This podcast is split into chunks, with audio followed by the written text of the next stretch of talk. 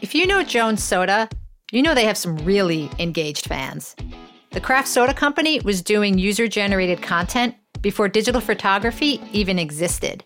Now, of course, things have changed, and Jones is tapping into mobile apps and other things to engage consumers and leverage their insights across its business. So, in this episode of Tech Transformation, we're talking with Bob Blair, their Chief Marketing Officer, about some of the technologies they're using and what they have planned.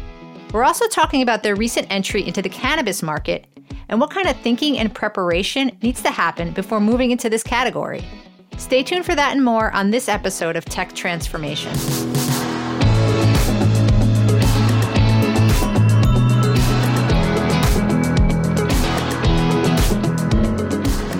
Welcome to Tech Transformation with CGT and RIS News, where we explore the innovative tech strategies and trends in retail and consumer goods. I'm Lisa Johnson, the editor in chief of CGT. In this episode, I'm talking with Bob Blair, Chief Marketing Officer of Jones Soda, about their recent entry into the cannabis market. Now, Jones Soda has a really long history of some creative engagement with consumers, and Bob's here to talk about some of the new things they're doing lately, as well as why they decided to enter the pretty complicated cannabis market. So, Bob, welcome. Hi, thanks for having me. Absolutely. It's great to have you. Uh, I want to talk a little bit about your background. Um, first, so for one thing, you're the first chief marketing officer at Jones Soda. So, what's that been like? You know uh, how lucky for me is what that's like. I uh, I love this brand. I've loved it for a long time, and so to get this call and be able to work with such an iconic brand is really a gift. Um, so it's been wonderful, and you know, for me, the the role I know was intended to look after the brand in total because of the desire to expand into cannabis, as you mentioned in your intro, as well as, you know, continue to do the things that Jones is known for and innovate. And so to be able to get that remit is, is just kind of a dream job. So for you, this is um, you know your first role at a CPG. You come from the agency side. Um, you I know you've worked with CPGs, but what is it like being on the brand side? You know, it's uh, exactly what I was looking for, which is you know when you're on the outside advising a client at best you're you're you know giving them a recommendation but it's really someone else who is on the ground doing the thing and responsible for it. And i think that's what i was desiring with the switch over and going from advising a lot of clients from an agency role to really getting deep with one brand and really understanding and, and caring tangibly about every bit of that business. And that's what you get when you come onto a uh, a really small and, and core awesome team brand like Jones, where just the you know some of the people have been there for almost the duration of the brand and care very deeply about it. Oh, that's awesome. So you get to be you know kind of more in the weeds at this, oh, this new the weeds i think below the the the soil deep deep deep into the ground yes so a big part of jones's legacy is forming these really close consumer connections and, and this creative engagement and a lot of this has centered around your labels, of course, which feature user generated content. And they've been doing this before user generated content was so easy to get, right? It was really before mainstream social media. So tell us a little bit about that, you know, why this works for them so well. You know, it's the thing that yeah is a, just a beautiful part about the romance of Jones is that you send us your picture and we might put it on our label, and that's been going on since the '90s, as you mentioned, and what's just really cool about that is is it's a promise to fans but also it's really high engagement in today's language. And that language didn't exist in the mid 90s but the idea of taking a picture and sending it before the days of even digital photography to your so favorite soda brand and getting on their label is just an insane amount of effort. Um, advance forward passion, to today right, right? advance forward to today though and what I think is so funny is we're in an era where sharing a picture is the easiest thing in, in the world, right? You can post it on any platform and you can like it and you can tag it to use it on our bottle, we still need permission from people and things like that. So what's interesting is if you upload a picture to Jones right now, you're presented with an online form and you have to fill it out. And and uh, it doesn't take a long time, but it isn't just one button on your phone, right? And so when I was first digging into the archive of pictures that people send into Jones, I logged in and, and, and Erin, the, who runs that platform for us, she gave me my own login and I'm like, really like this, okay, I'm going to go in there. And I'm like, I don't know how many pictures I'm going to find. And she goes, well, just go to this folder and it's the ones we haven't gone through yet to see if we're going to, you know, get on a label. 552,000 photos in this. I, came from working on brands like Kraft Heinz brands, you know, big, big Anheuser-Busch. We never got half a million submissions to anything, you know? Um, the engagement of the Jones fan wanting to get their photo on the label is insane and we love it. And it just shows that even in today's age where people are used to pushing one button, they'll fill out a form, sign a model release, sign a photographer release, and send it all to us blindly in the hopes that we'll pick it. And it's just, it's such a good moment. And I got to tell you, the moment you get to pick one and write the letter that everybody signs that you got oh, picked and it goes to the person, which we still do for every single person. Um, they love it. They they are so awesomely over the moon when the they get that, that you get from people. yeah, we they post out. them on social. They send us like letters back. Like it's just it's it's a wonderful wonderful part of the brand. It's so fun. The first time I got to pick pictures, what a one fun funnest meeting we get. How else? So, what are some of the other ways you're engaging with consumers digitally? Um, and especially today's consumers. I know you have a mobile app. So, what's that been like? You know, what's interesting is, you, you know, video, as you see all over every social platform we have, pictures don't stay still. Everyone wants them to move around. Everyone wants video. Instagram can't even stay static right now. You know, everybody wants the video. So, what a natural evolution for us to offer our labels to come to life. You know, we actually get a lot of video submissions of content from people even before the AR app existed, um, where they go, oh, look at this cool video we have. And at best, we could grab a still frame from it, right? Um, mm-hmm. So, it's really cool that we can have the labels come to life. Um, augmented reality allows us to do that in a really amazing way. And we started by just using the natural submissions of people that we'd gotten, right? Mm-hmm. And then in this fall, I mean, sorry, the spring, we went to some of the influencers who work with us. Uh, that we had this just wonderful batch of influencers who are fans of the brand. And we said, hey, a lot of you have sent us video. Why don't you send us one of your favorites and we'll put that on the bottle? And we did that. And that was really neat, but it's like been a little baby step. I say mm-hmm. all that because right now, the bottles that are on shelf are bottles partner with Sub Pop Records. And I love Sub Pop. They've just, you know, been the coolest indie rock label since forever. And we partnered with them and took 15 of the artists who have albums coming out this summer on them and their sister label, Hardly Art. And we gave them a label. And right now, if you point your phone at those labels, they come to life and play a little snippet from the band that they custom made for us. It's interviews, it's behind the scenes stuff. And they're all on tour right now, and we're doing stuff with them on tour. And even one of the artists, Suki Waterhouse, is using our tour bus. But the content that's coming off the label right now is from Sub Pop artists. And so, it's shown us the versatility of what that tool can do and really allow the bottle to be a part of that experience and bring a partner into it in a really fun way. And, and we just love it. So um, we've been looking at, at, that and we continue to evolve that experience to make it easier and easier for people to scan, to get the video to play right off of the bottle and, and just have it be super easy. So you use these uh, within the app. This digital engagement you mentioned, uh, you can buy direct from consumers um, within the app, even though that's sounds like it's not necessarily the primary goal, but it but it is available. You're obviously collecting a lot of consumer insights through uh, through this method. So I was wondering if you could talk a little bit about you know maybe how you're using these insights, you know whether it's within marketing or across other areas of the business. Yeah, there's a couple really interesting ways. Is uh, one is that we really see how people react when we test out different flavors or limited edition things or news.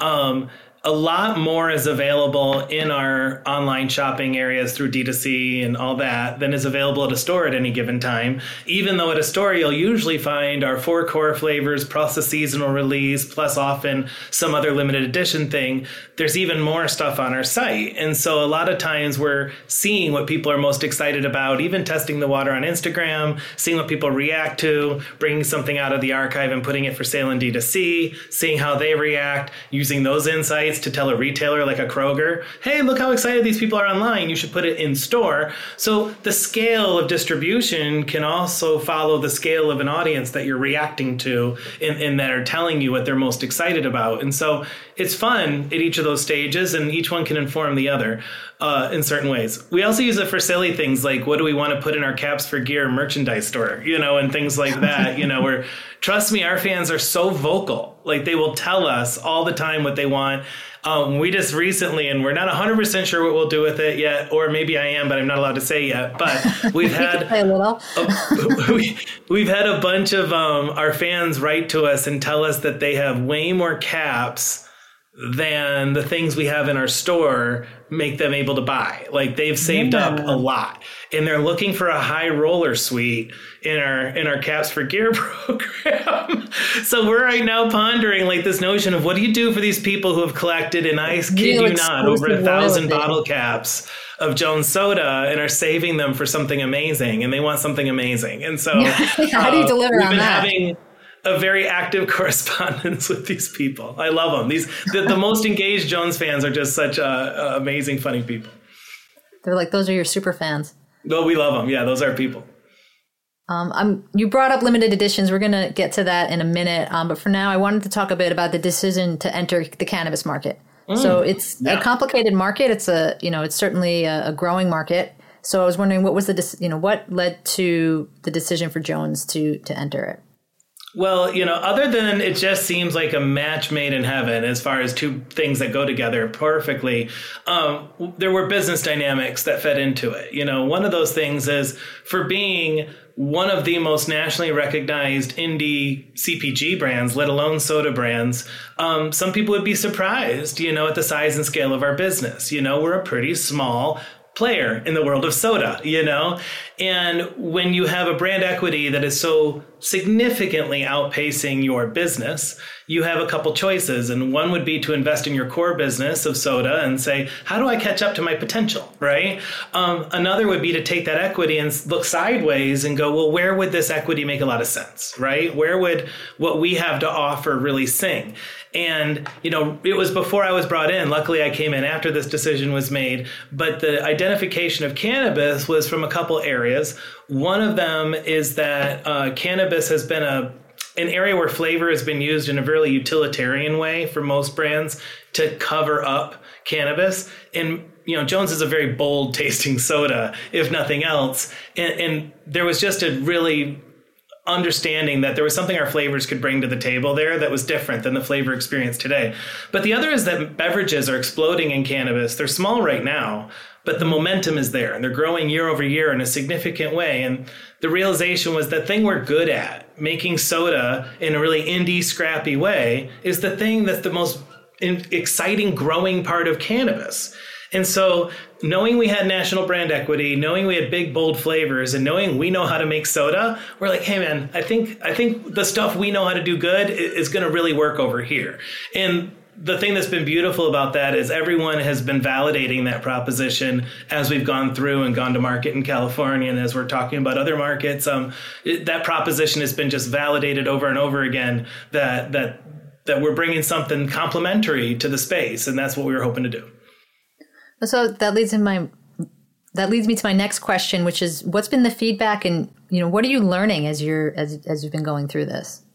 Well, there's been a bunch of things. First of all, the feedback's been awesome. Like uh, first first thought was, will partners want to work with us? Yes, they do, and we got great partners, and we're working with the best people in California, and we're talking to the best people in other markets. Um, then the next round was, you know, will people think these products taste great? And, you know, I knew I thought they did, but it's great to get that response from the trade and from editorial and from people going, yes, these are amazing tasting beverages. And for us, the litmus test is taste just like a Jones. And that's what it does. You know, I mean, I have, you know, these products right here, they, they are supposed to taste the same. You know, they're supposed to be uh, different experiences, but they're supposed to taste the same. And so for us, that's really, really exciting.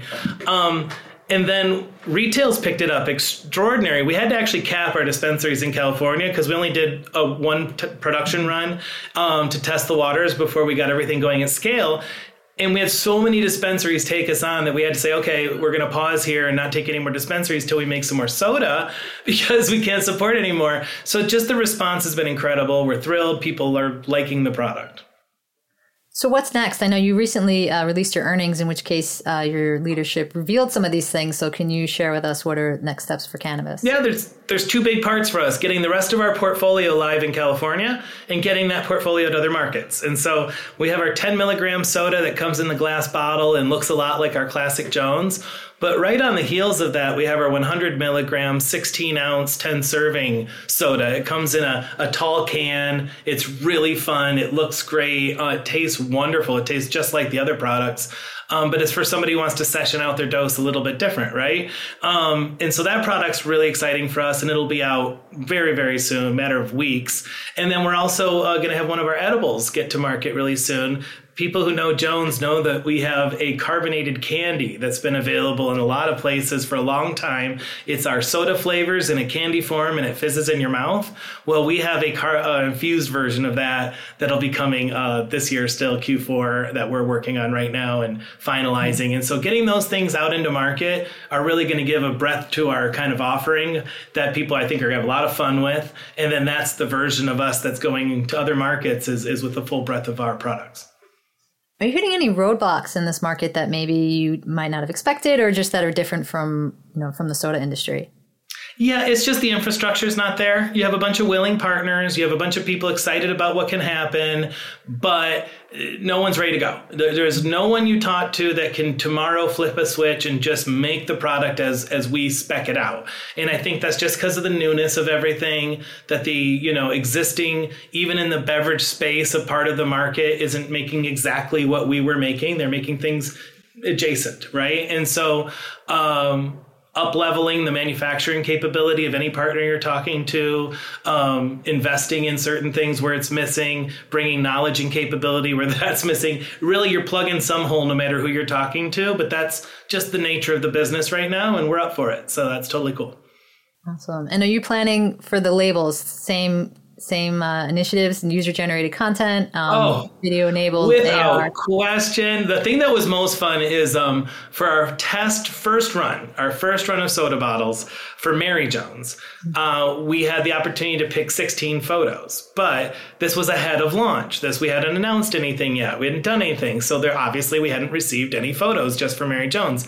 So we decided to go into that half a million archive and oh, we looked around for some photos that really, really sang to us for cannabis. and um, we wrote those people a special note and said, hey, we're launching a cannabis brand. It's called Mary Jones. Would you be up for us using your photo? We know you submitted it for soda. These people freaked out. These people wrote us back. Like nobody said no. They were all thrilled to be asked. They were so excited. Um, and those are the people, all but one of the labels that are on um, our, our Mary Jones line is that. One of the labels is the house dog at Jones HQ. MJ, who had a big part in inspiring the name of the brand, and and she's on one of our berry lemonades. So if you see a very smiley looking dog, that is MJ from from Jones, and MJ helps pack up every case of Jones that goes out the door in our in our warehouse. Nice, that's perfect. um, okay, so I have two final questions. Um, one, you had mentioned limited edition flavors. And on the Jones website is the option or the opportunity for consumers to suggest a flavor. So, yeah. can you talk a little bit about what are some of the weirdest flavors that you've encountered or heard about? You know, there's um, it's funny. The our flavor scientist, whose name is Sarah, uh, runs all of our flavor development, and she's awesome. And she's both, you know, got a, a Uh, you know a lineup of, of great ideas that she wants to do but also this just unbelievable incoming barrage a barrage of, of, people's ideas.